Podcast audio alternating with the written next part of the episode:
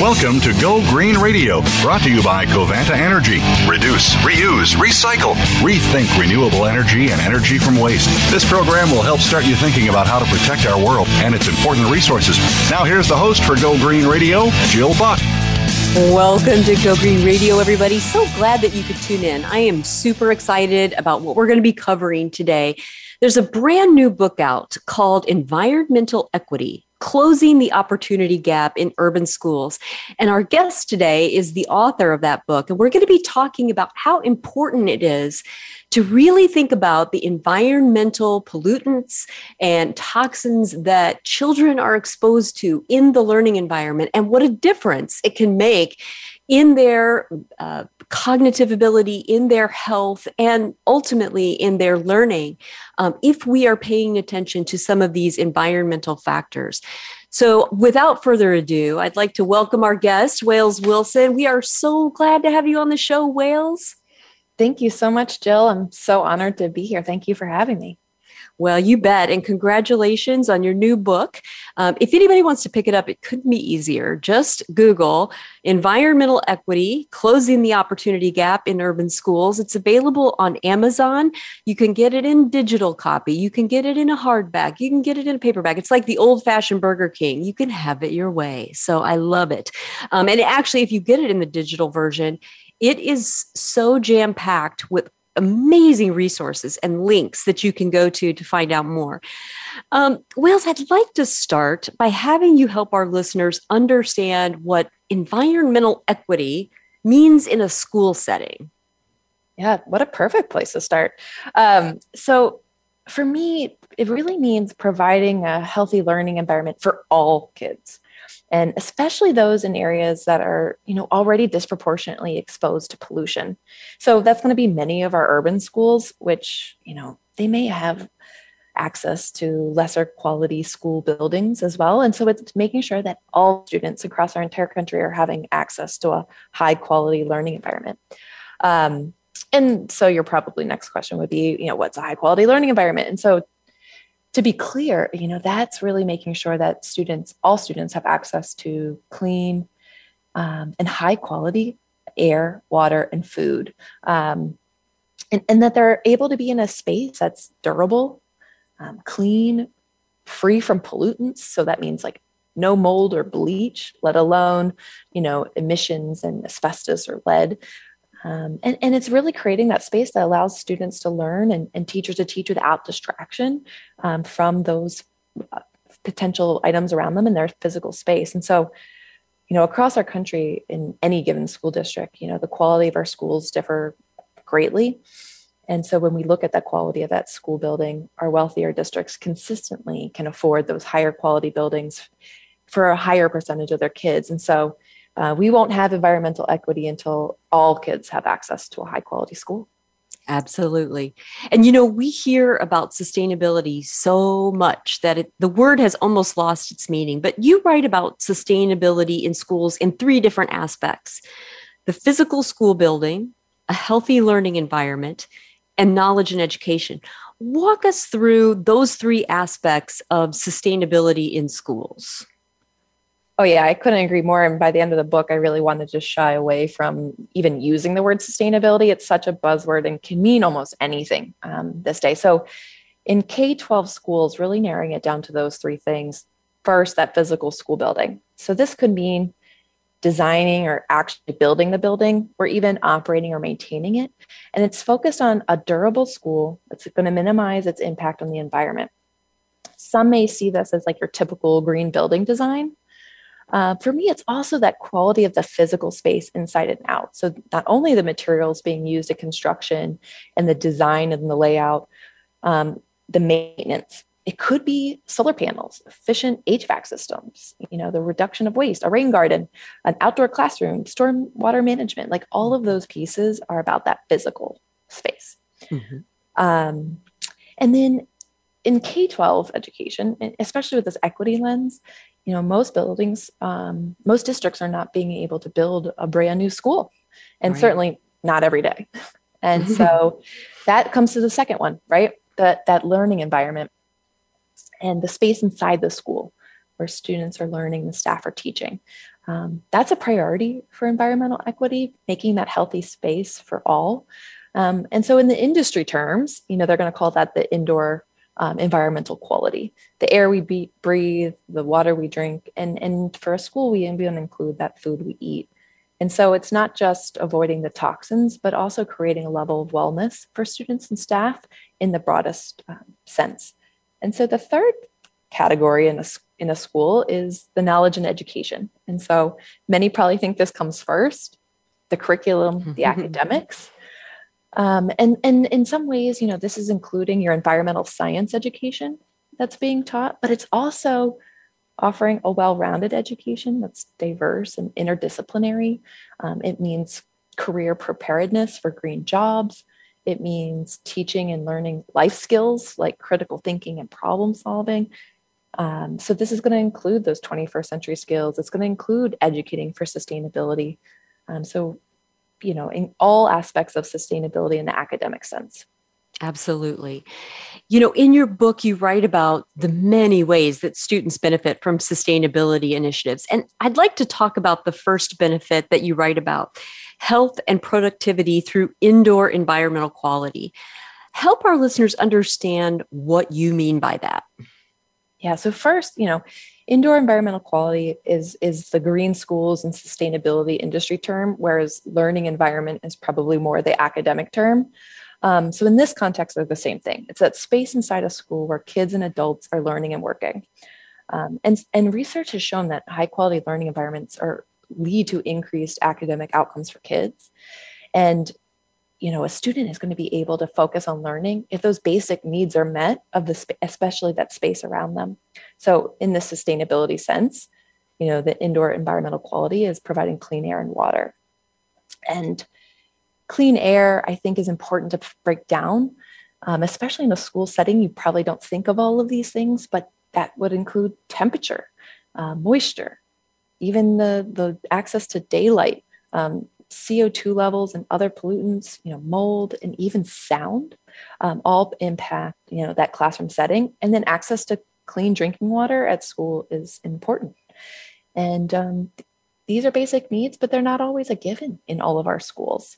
So just imagine for a second, you know, if you're trying to teach some very new and difficult concepts in a classroom of kids, but yet they're shivering in coats because the heat isn't working that day, or opposite, they're probably on fire and mm. thirsty because the radiator is stuck in overdrive. um, or maybe not enough fresh air and they're starting to doze off. I mean, I think that indoor environmental quality starts to impact kids in ways that we don't necessarily think about. But they spend the bulk of their time in schools. Absolutely. And it's it's amazing. You know, I've been in classrooms where the CO2 levels were high and if it's not being monitored, nobody knows. Um, and and this can be in any school setting but i was in a third grade classroom once um, where it was after lunch. The kids had been running around and playing at recess after they ate and they were all drowsy. And the teacher was doing her best to get them to you know maybe change their seating arrangements or do something to to you know make them more alert. And when we turned on the monitor the air quality monitor the co2 levels were exceptionally high. And it, you could have the best teacher the most exciting instructional material in the world. And that is not going to overcome the impact of co2 levels. But if school districts aren't monitoring that they don't even know that that's adversely impacting the learning environment. You know, Wales, you also write about how sustainability initiatives in schools can promote students' wellness. And I want you to talk to us more about that. Yeah, I mean, Jill, what you had just shared, like we teachers aren't taught, school administrators aren't taught that um, these indoor environmental quality issues are related to brain function and cognitive development. I mean, those are things that we just don't even think about, or, or certainly aren't taught and aren't talking about when we're thinking about school administration. Um, but certainly, kids are going to be healthier humans and personally well. Um, and certainly more well if the physical environment around them is high quality.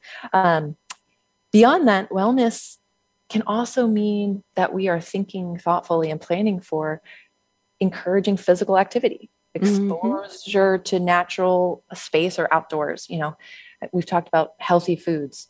but also creating environments that are allowing them to reduce stress. Mm-hmm. It's, not something a lot of us think about, but these things benefit kids learning, like bright light helps kids concentrate. You know, unstructured play outside is stretching their brains and developing skills like confidence and creative thinking and cooperation. Um, even helps eyesight. So there's a lot of different ways that wellness can eh, come from a healthier school that leads to healthier students. Um, but we have to plan for those. You know, for example, um, asthma and obes- obesity are two big issues facing our children today. And if we're able to provide, you know, higher quality air and food and teaching them about why it's important and how they can replicate this outside of school, we're going to change their life trajectory as healthier people, not just for their generation, but for generations to come. So I don't want to necessarily oversimplify it, but there are a lot of things schools must consider in their day to day. But there is a significant opportunity for the health and well being of our students if we're prioritizing these types of sustainability um, initiatives. Well, and, and I love what you just said, Wales, because a lot of times when schools are attempting to address these issues, it's very siloed. So all of a sudden, maybe we're gonna we're gonna think about our food quality and that's very much a child nutrition services concern or if we're going to deal with environmental um, you know quality in terms of air and lighting and you know decibel levels. Well that's all facilities and the facilities folks are going to hone in on that. And then you know we talk about water quality and things like that. Well you know there there'll be folks who are focused on whether or not that's tap water or some other water product to, to get that for students. But what's missing is this overarching and and um, kind of unifying theme of sustainability that those are all functions of a healthy sustainable school. And you know it, it, needs to be coordinated it needs to be planned and instead of kind of playing whack-a-mole with each of these various issues that if we think about what's best for kids right up front and we start planning for these things in a holistic manner just like your book discusses we're probably going to end up with much better results, particularly when we're thinking about putting the students at the vortex of these decisions, um, just like we would with any other educational matter. So I, love, I love the way that you frame this in the book and the way you walk us through this mindset change that really could create better results for students. We're going to take a quick commercial break, but when we come back, we have so much more to talk about with the author of a new book I want you all to check out Environmental Equity Closing the Opportunity Gap in Urban Schools. We'll be right back. News, opinion, Your voice counts. Call toll free 1 866 472 5787. 1 866 472 5787. VoiceAmerica.com. Take a wild guess. How much garbage generated in the United States today is converted into energy? Is it 26%, 43%, or 14%? Working here and around the world to produce a reliable supply of clean, green energy, Covanta Energy works with communities to turn household trash into energy. Oh, yeah, that question I asked earlier? Today, only 14% of U.S. garbage is converted to energy. Just 14%. Covanta alone processes half of that municipal solid waste into renewable energy for a cleaner world. For more information about Covanta Energy, visit us today at www.covantaenergy.com. Conservation starts with us. Learn about environmental concerns each week when you tune in to Our Wild World with host Ellie Weiss. Our show centers on Africa each week and what's being done to save our wildlife, ecology, and ourselves. However, we'll also discuss what's going on closer to home. And most importantly, we'll let you know what can be done in our own backyards by featuring guest experts and featuring your questions and answers. Listen every Monday morning at 8 a.m. Pacific Time, 11 a.m. Eastern Time on the Voice America Variety Channel the Internet's number one talk station. Number one talk station. VoiceAmerica.com.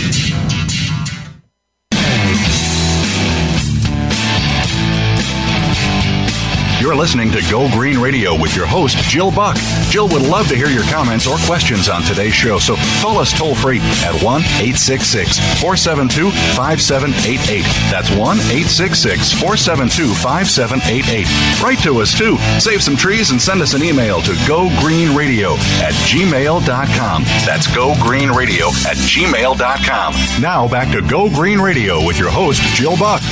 Welcome back to Go Green Radio, everybody. So glad that you could tune in. And if you're just joining us, let me catch you up. Our guest today is Wales Wilson, and she is the author of a brand new book, readily available on Amazon, called Environmental Equity Closing the Opportunity Gap for Urban Schools, in urban schools. And we've been talking about what environmental equity and sustainability really means in schools. And it's not just building a nice green building.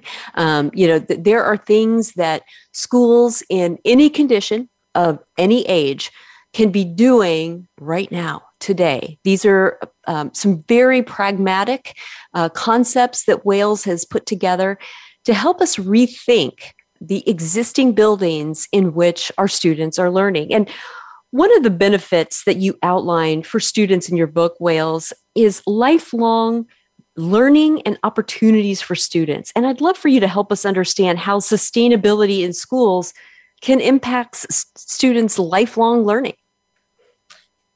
Yeah, so it's all interconnected. And, and we've seen through research that in greener schools, students are increasing their personal growth, their skills, productivity, and academic achievement. So we're seeing test scores rise. We're seeing students and staff are having fewer sick days, which means more learning time. And if students are healthier and have a more positive uh, personal well being, it's going to lead to their social and emotional development too.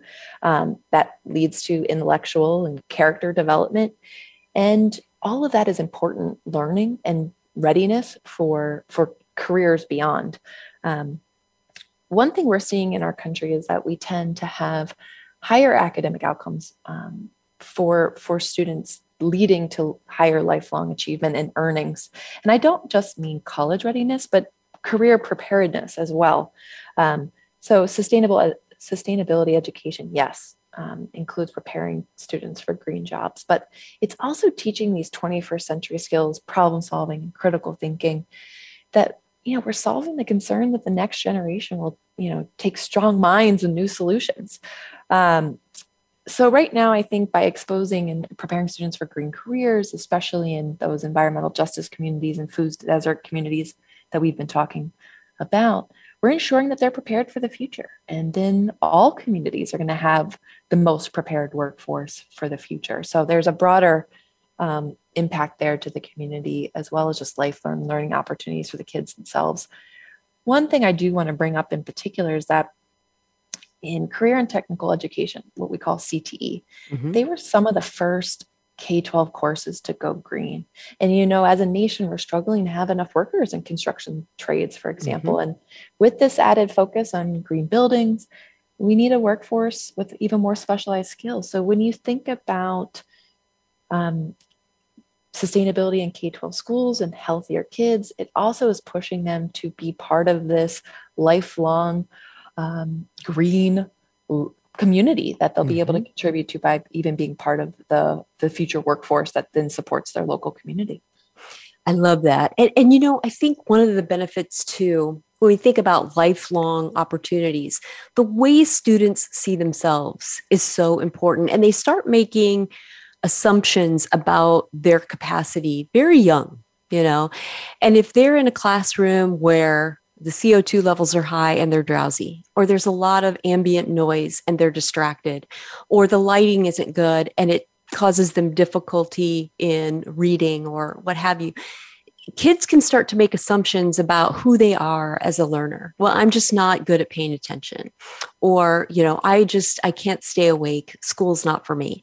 And, you know, these are these are not necessarily grounded in reality if the the learning environment is more um, thoughtful um, and and removes those kinds of distractions kids ha- also have the opportunity to see themselves differently as a learner when their learning environment is optimized. And I think that your book does a great job of talking about how we can do that. You know, again, regardless of the age of the building, there are things that existing buildings everywhere can be doing to address these issues that help students see themselves in the, the brightest light as a learner.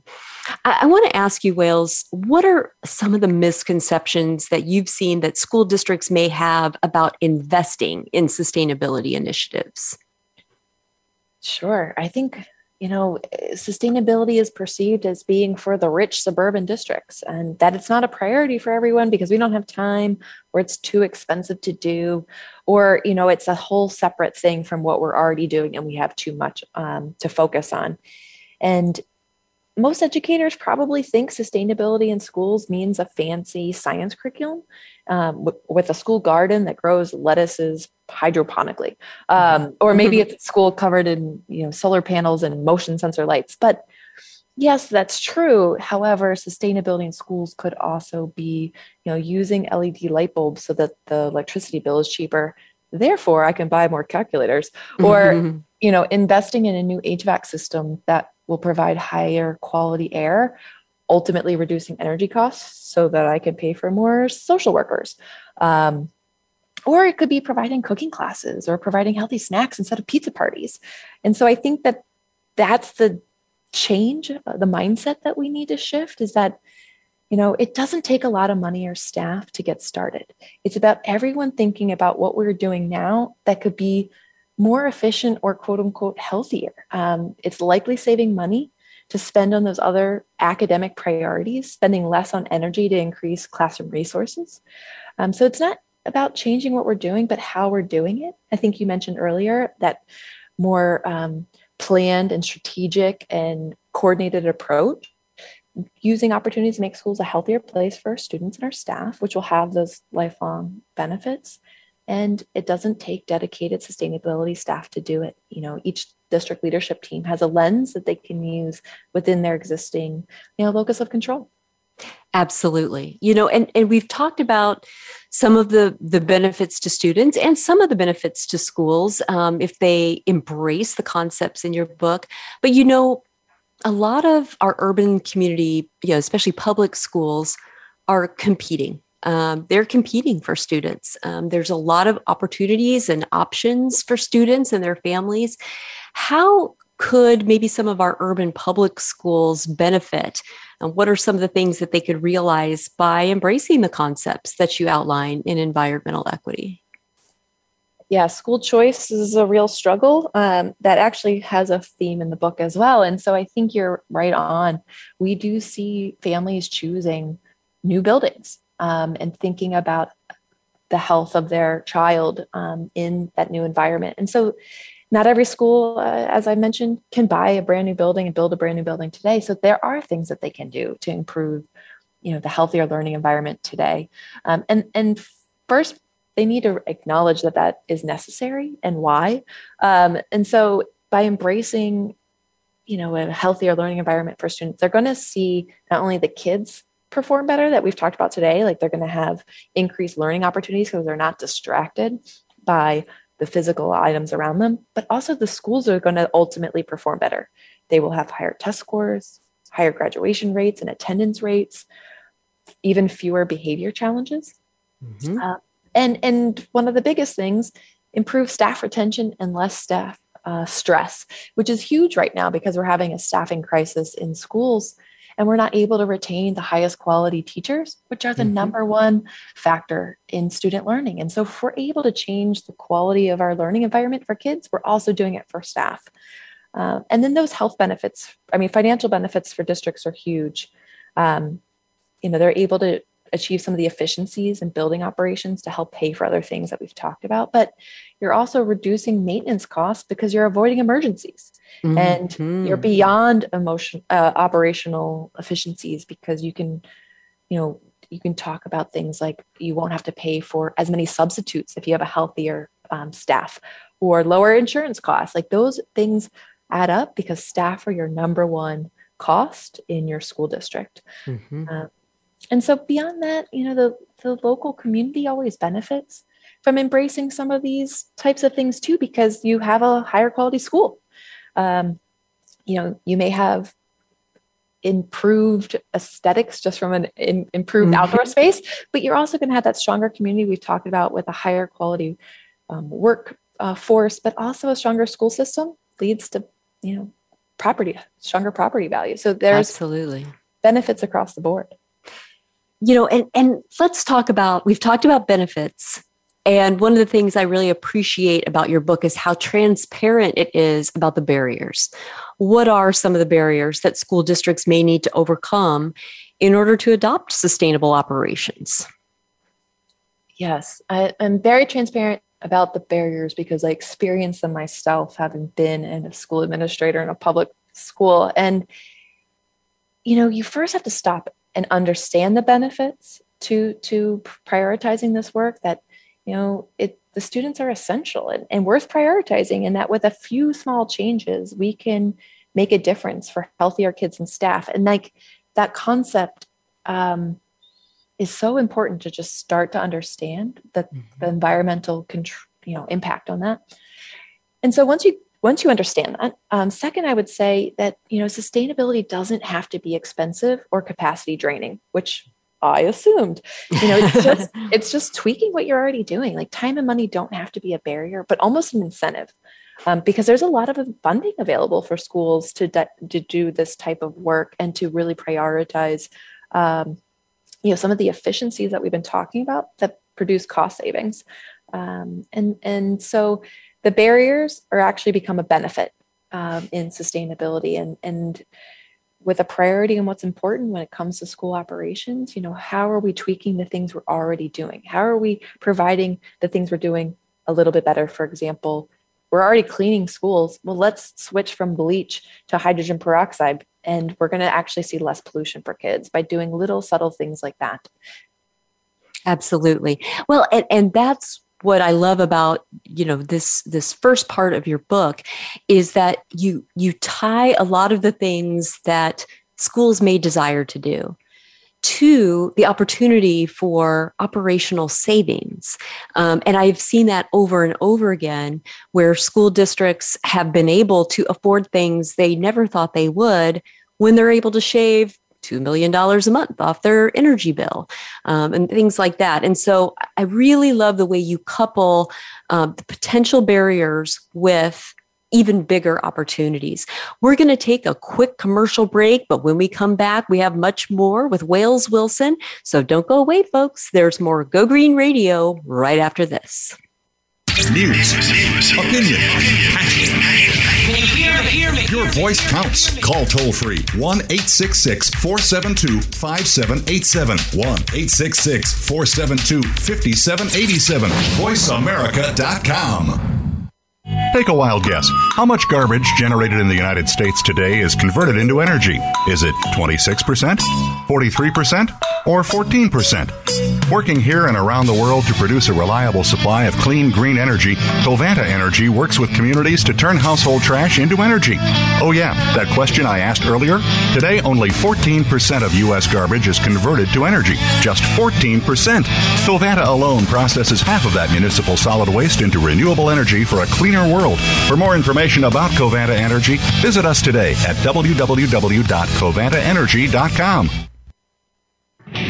Are you finding your frequency? It can be described as that space between failure and success.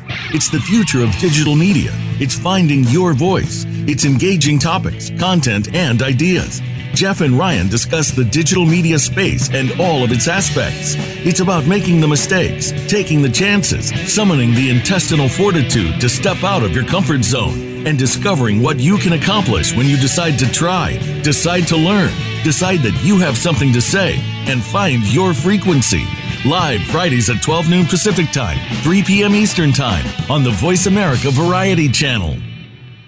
Stimulating talk. It gets those synapses in the brain firing really fast. All the time. The number one internet talk station where your opinion counts. VoiceAmerica.com.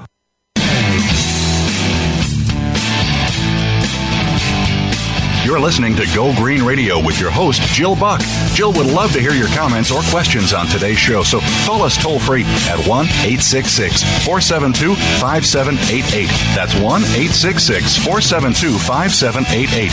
Write to us too. Save some trees and send us an email to gogreenradio at gmail.com. That's gogreenradio at gmail.com. Now back to Go Green Radio with your host, Jill Buck. Welcome back to Go Green Radio. I'm so glad that you could all tune in. Very excited about the book that we're discussing Environmental Equity Closing the Opportunity Gap in Urban Schools. And we have the author, Wales Wilson, with us. And um, I'm, I'm really loving this conversation because I think this is opening up some new doors for healthy, sustainable schools um, where maybe it just hasn't been prioritized or considered before because there was a misunderstanding about what it takes to create a sustainable, healthy school. And Wales, your book does such a great job of outlining some of the critical steps that school districts should take if they're just getting started with sustainability initiatives. Talk us through the steps involved uh, in strategically planning for sustainability. Yeah. So, first, before you even start the true strategic plan, which is going to be similar to any other strategic planning process a district goes through, you're going to want to prioritize building a district green team. And that means pulling together, you know, key stakeholders from a variety of different areas so that you really have great ideas together at the table and getting at one of the barriers we talked about earlier you're spreading out the capacity. You're having multiple people involved so that different people can lead different parts of the projects. You're having investment from day one. You have volunteers to be able to get things done. And so having that leadership um, and investment from a variety of areas across your district is going to be really important to get started and to get the work done. So part of the strategic planning process is going to be starting with a needs assessment because one thing i will say is that every district has different reasons why they should start sustainability and, and what they want to achieve first and foremost. Um, so that needs assessment could include a basic, you know, SWOT analysis of, you know, what are we doing well, where are our opportunities, um, and and everything in between. And and part of that is really to identify the challenges that are some the most important and could potentially have the biggest impact first, whether that's for kids, the bottom line, or anything in between for the district? Like, what are the priorities? And then, being a goals based, driven um, industry, setting goals against those priorities. What do you want to be able to achieve so that then you can come up with an action plan and an implementation plan for each of those goals? Um, in education, we backwards plan like where do you want the kids to get? So we're going to do the same with our sustainability goals. Um, planning what you need to do who's going to do it and when you're going to do it by so that you're actually achieving these things in a more bite-sized way. And then that last big step of the process is going to be you know data tracking progress monitoring which is common in education. And so you're going to see you know which inputs or actions have happened and logging energy data and programs like um, energy star portfolio manager and water testing being able to keep track of those things. Um, and the way that you track your data and progress is all going to depend on your priorities and, and which strategies that you have prioritized. You know Wales we've heard it many many times if we've heard it once we've heard it a thousand times you can't manage what you don't measure Talk to us about some of the ways that school districts can measure and document their progress on their sustainability goals. Right. And you're less likely to achieve if you haven't set those goals with a specific measure in mind of what success looks like. And so, you know, I I'll be honest, I wish there was a great way to measure how much student performance and their health will change as a result of sustainability. And I'm just going to start by saying that is going to be very hard to isolate in a school level because especially in a high need school you're doing 15 things at once because you don't have a second to lose for kids. And so it is is one of the factors that might lead to outcomes but it's going to be hard to isolate. So i just i say that to say those are important. But there are lots of ways to measure success in looking at other outcomes as well for example reduced absenteeism for sick days specifically um, how many asthma attacks are reported to the nurse, um, staff sick days, and or um, the percent of days when temperatures are outside the acceptable range, or CO2 levels, as you brought up earlier. Um, even things like the reduction of resources used, like waste to the landfill. Another good outcome could be money saved on utilities. Um, and, and one other thing we haven't talked about today is that change in like climate and culture surveys for staff, families, and students. So outcomes are a big measure of success, but so are looking at the indicators of success, looking at some of those inputs that are monitoring that change, like the number of staff trained, the number of waste or compost stations set up, um, number of energy savings strategies tried, or number of light bulbs changed, um, or even the number of products we've switched to green cleaning. So, those are a lot of the things that we should be measuring or could be measuring depending on our priorities. And one thing I mentioned earlier is the Energy Star Portfolio Manager. It's an awesome free tool for districts to use to track um, utilities like energy and water and, and waste as well. And there are tools like there that can help track school data. You can obviously create your own tracker, um, or better yet, there are so many certification programs for schools that help you track these inputs and outcomes. And in many cases, you can get points you know towards your own sustainability metrics and and i know schools are big on on celebrating those kinds of things um, mm-hmm. sustainability jersey for schools is a big one that i've worked with in, in new jersey and can be a great guide to measuring or documenting what matters and the better the best thing is that it leads to financial incentives for having met certain criteria Mm-hmm. I love sustainable jersey for schools. I would love to see a sustainable fill in the state name for schools in every state. I, I think it is such a phenomenal framework. Um, and it really does help school districts get the right people together and document things in such a way that a project becomes a program. It becomes a, a way of life in schools rather than you know a, a, specific project that happens in a specific time frame and then it's over. I love that program. One of the things that i really love most about your book is that it isn't just theoretical.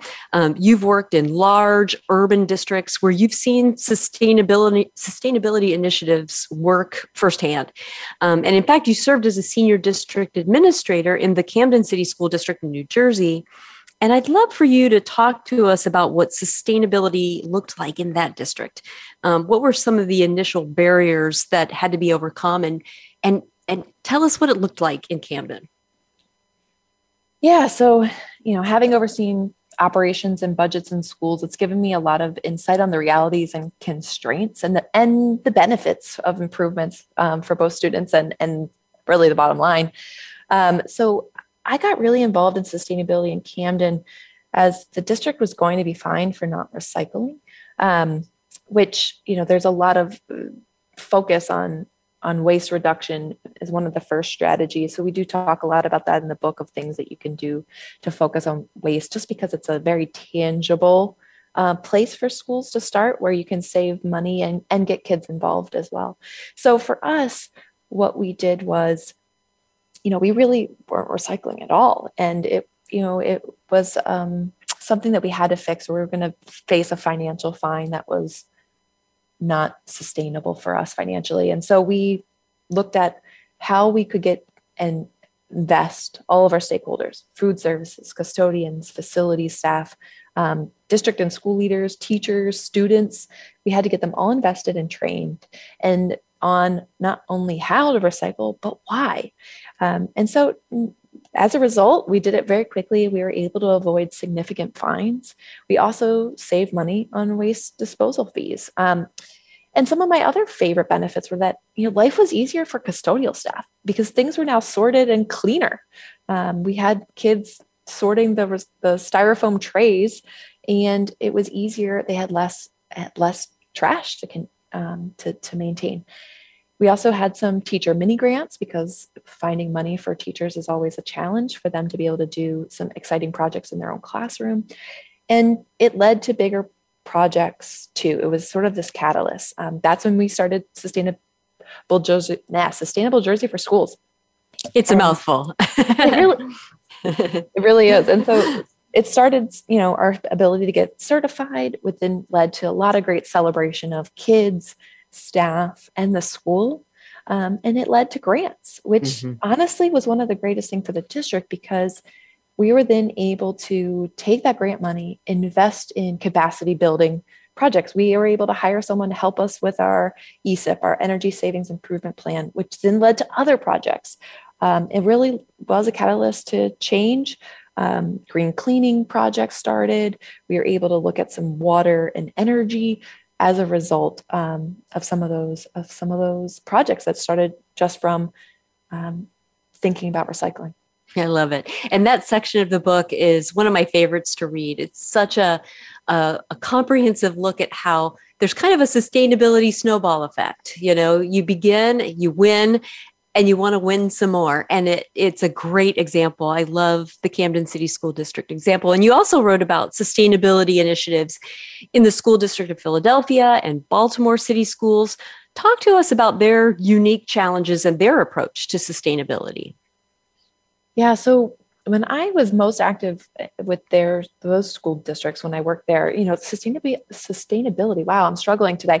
we're, we're really just sprouting, and they there weren't that many obvious connections to my day to day work, and so through my research, I started to realize there's a lot to learn from Baltimore, Philadelphia, and Camden that other districts can really use to get started. And so the big lesson there is that it's not too late to get started. I mean, those three districts haven't really gotten going until the last five, if I stretch it, 10 years.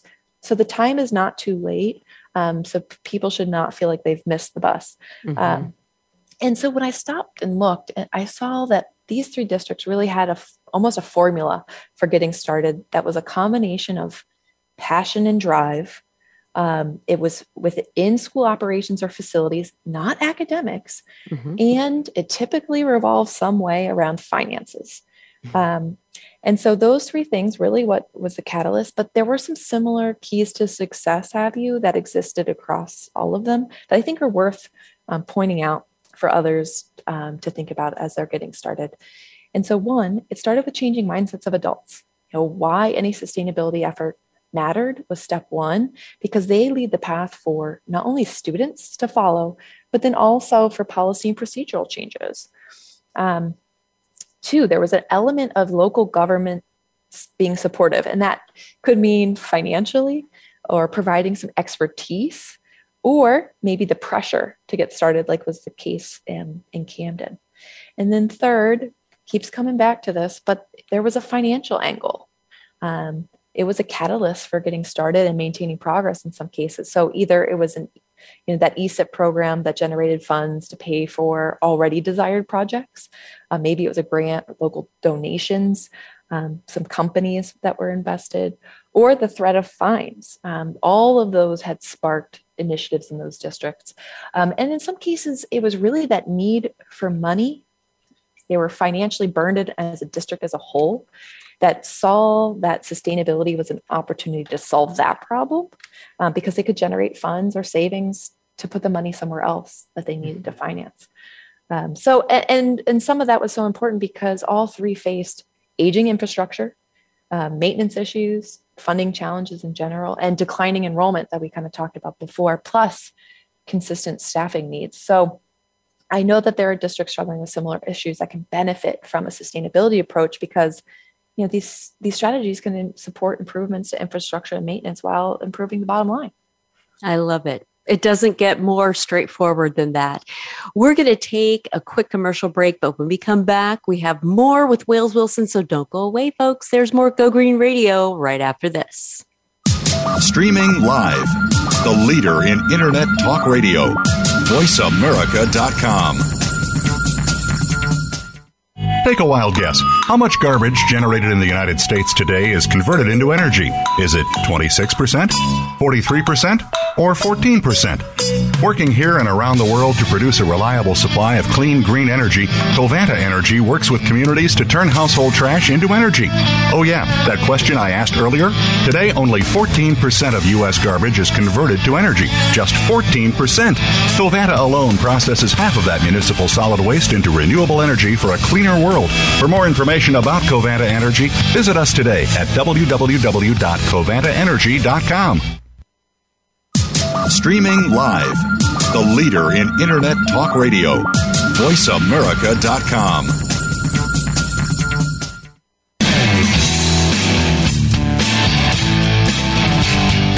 You're listening to Go Green Radio with your host, Jill Buck. Jill would love to hear your comments or questions on today's show, so call us toll free at 1 866 472 5788.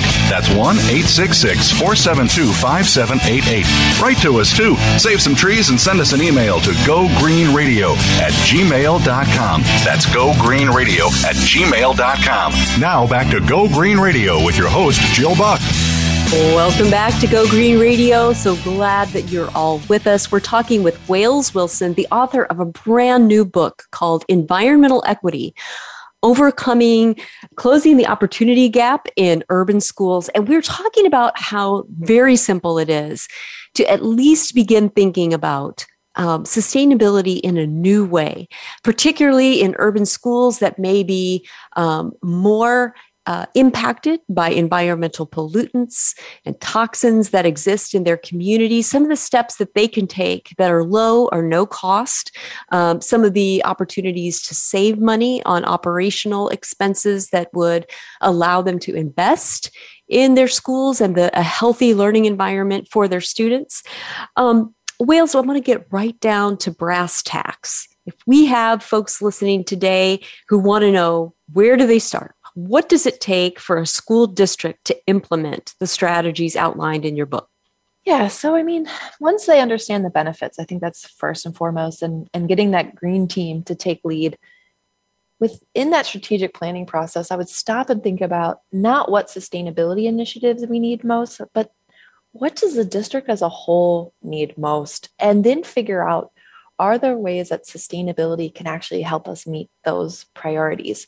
You know, for example, when I worked in Camden, you know, we had schools that were under enrolled and failing from an infrastructure standpoint. So, like, we thought about sustainability in a way that could help us meet those goals and overcome those challenges. So, after they've identified what to tackle first and who's leading the work and how we're getting it done, um, there are tons of existing resources that are available for districts, including through the book um, and, and also through gogreeninitiative.org. Um, that will help get districts started. So, for example, we focus a lot um, in the book about solid waste reduction. And I'm not saying it's the most important, it's just generally where schools want to start. So, we spent some time breaking down how to divert food waste in a school setting. Um, and there's you know five different strategies there that schools can use. We talk about recycling, obviously, and reducing consumption. Um, and that's just a small starting point. Like we've talked a lot today about why healthy learning environments are the place to start. And so I'm building more resources um, with the team at the Go Green Initiative to really think about how schools can tackle things like improving air quality and water quality. And I will say right now, one of the biggest opportunities that we have as a country is that the federal um, pandemic funding, um, especially through the American Rescue Plan and what schools call ESSER funds, um, there's an opportunity within that grant to use those funds for indoor environmental quality initiatives, including HVAC systems, and and to avoid indoor environmental hazards. And so this is a huge opportunity for, for districts to be able to get started for even some of those bigger projects that I've never seen included in federal grant funding before. That is so exciting, and and that's going to be so um, relevant to our school leaders right now today, because I know that a lot of them are looking at their ESSER funds, and um, and realizing some of the opportunities there. Wales, if you only had two minutes to talk to every superintendent and school board member in the U.S. in the K through 12 space, and you were going to convince them to pursue environmental equity as you've outlined it in your book, what would you say? Of course, I mean, all students deserve a healthy learning environment, and they're not going to be able to achieve their highest potential if their basic needs aren't met. And that includes things like access to clean air, healthy food, clean water, and a warm and safe environment. Um, these benefits to our kids include their health and well being, and we're able to provide that through a school that is high quality. I truly believe that operational excellence equals academic achievement because kids can learn more if they're not distracted by hunger, uh, cold, thirst, um, inadequate lighting. And, and teachers are going to teach better when they're not trying to think about how to overcome those challenges. So if we can eliminate them, we're and improve school environments, we're going to see direct impact on learning outcomes. Um, we're going to see healthier, less stressed, more positive uh, students and staff. And ultimately, there's an impact on the district's finance, bottom line finances. Um, and so, if we're prioritizing clean air and water and food for our kids, you know, while reducing waste in schools, we're going to be able to invest in our students' present, but also their future. Um, you know, student children and students in particular of, K 12 schools need to have access to these environments and have the most to gain in our environmental justice and food desert communities. Um, and so, with some small steps, I know we can improve student learning, create healthier places to learn, work, and play, and, and gain those financial efficiencies. It's truly a win for all. I love that so much, Wales. I, I think it's one of the most beautiful and achievable goals um, for our K through 12 schools in America. I, I just love that.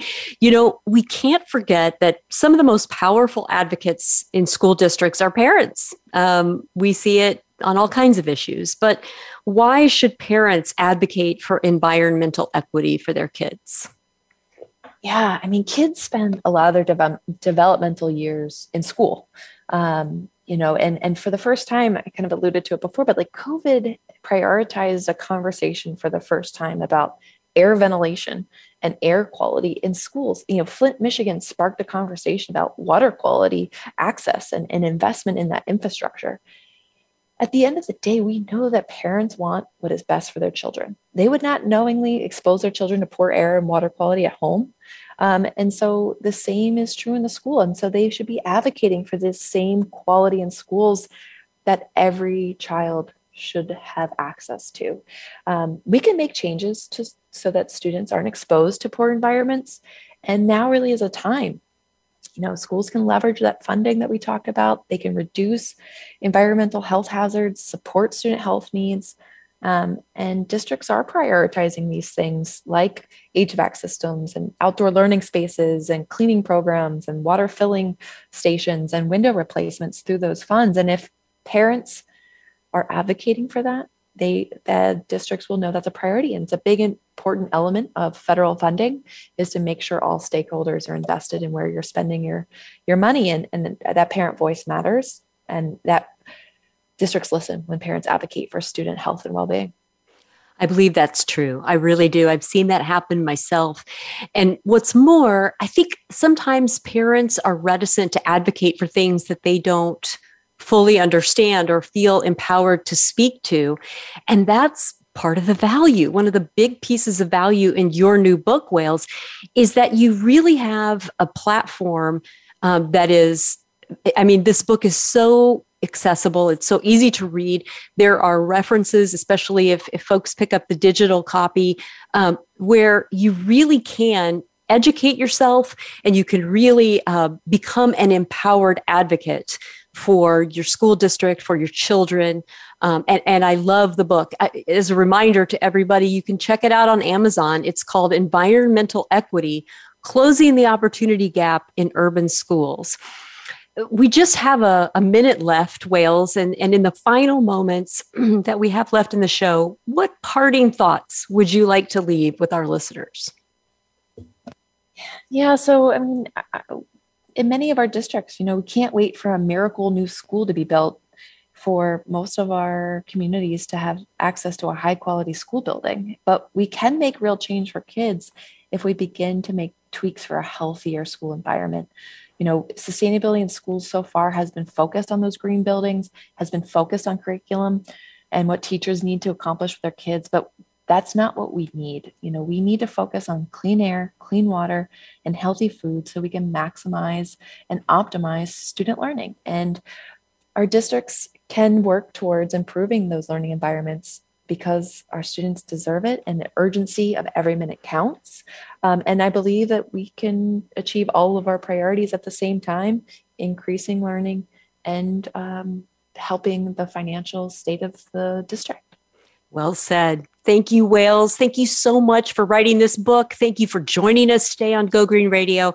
And thank you to all of our listeners for being with us. We're going to be here same time, same place next week with more Go Green Radio. And until then, have a wonderful week and do something in your life to go green.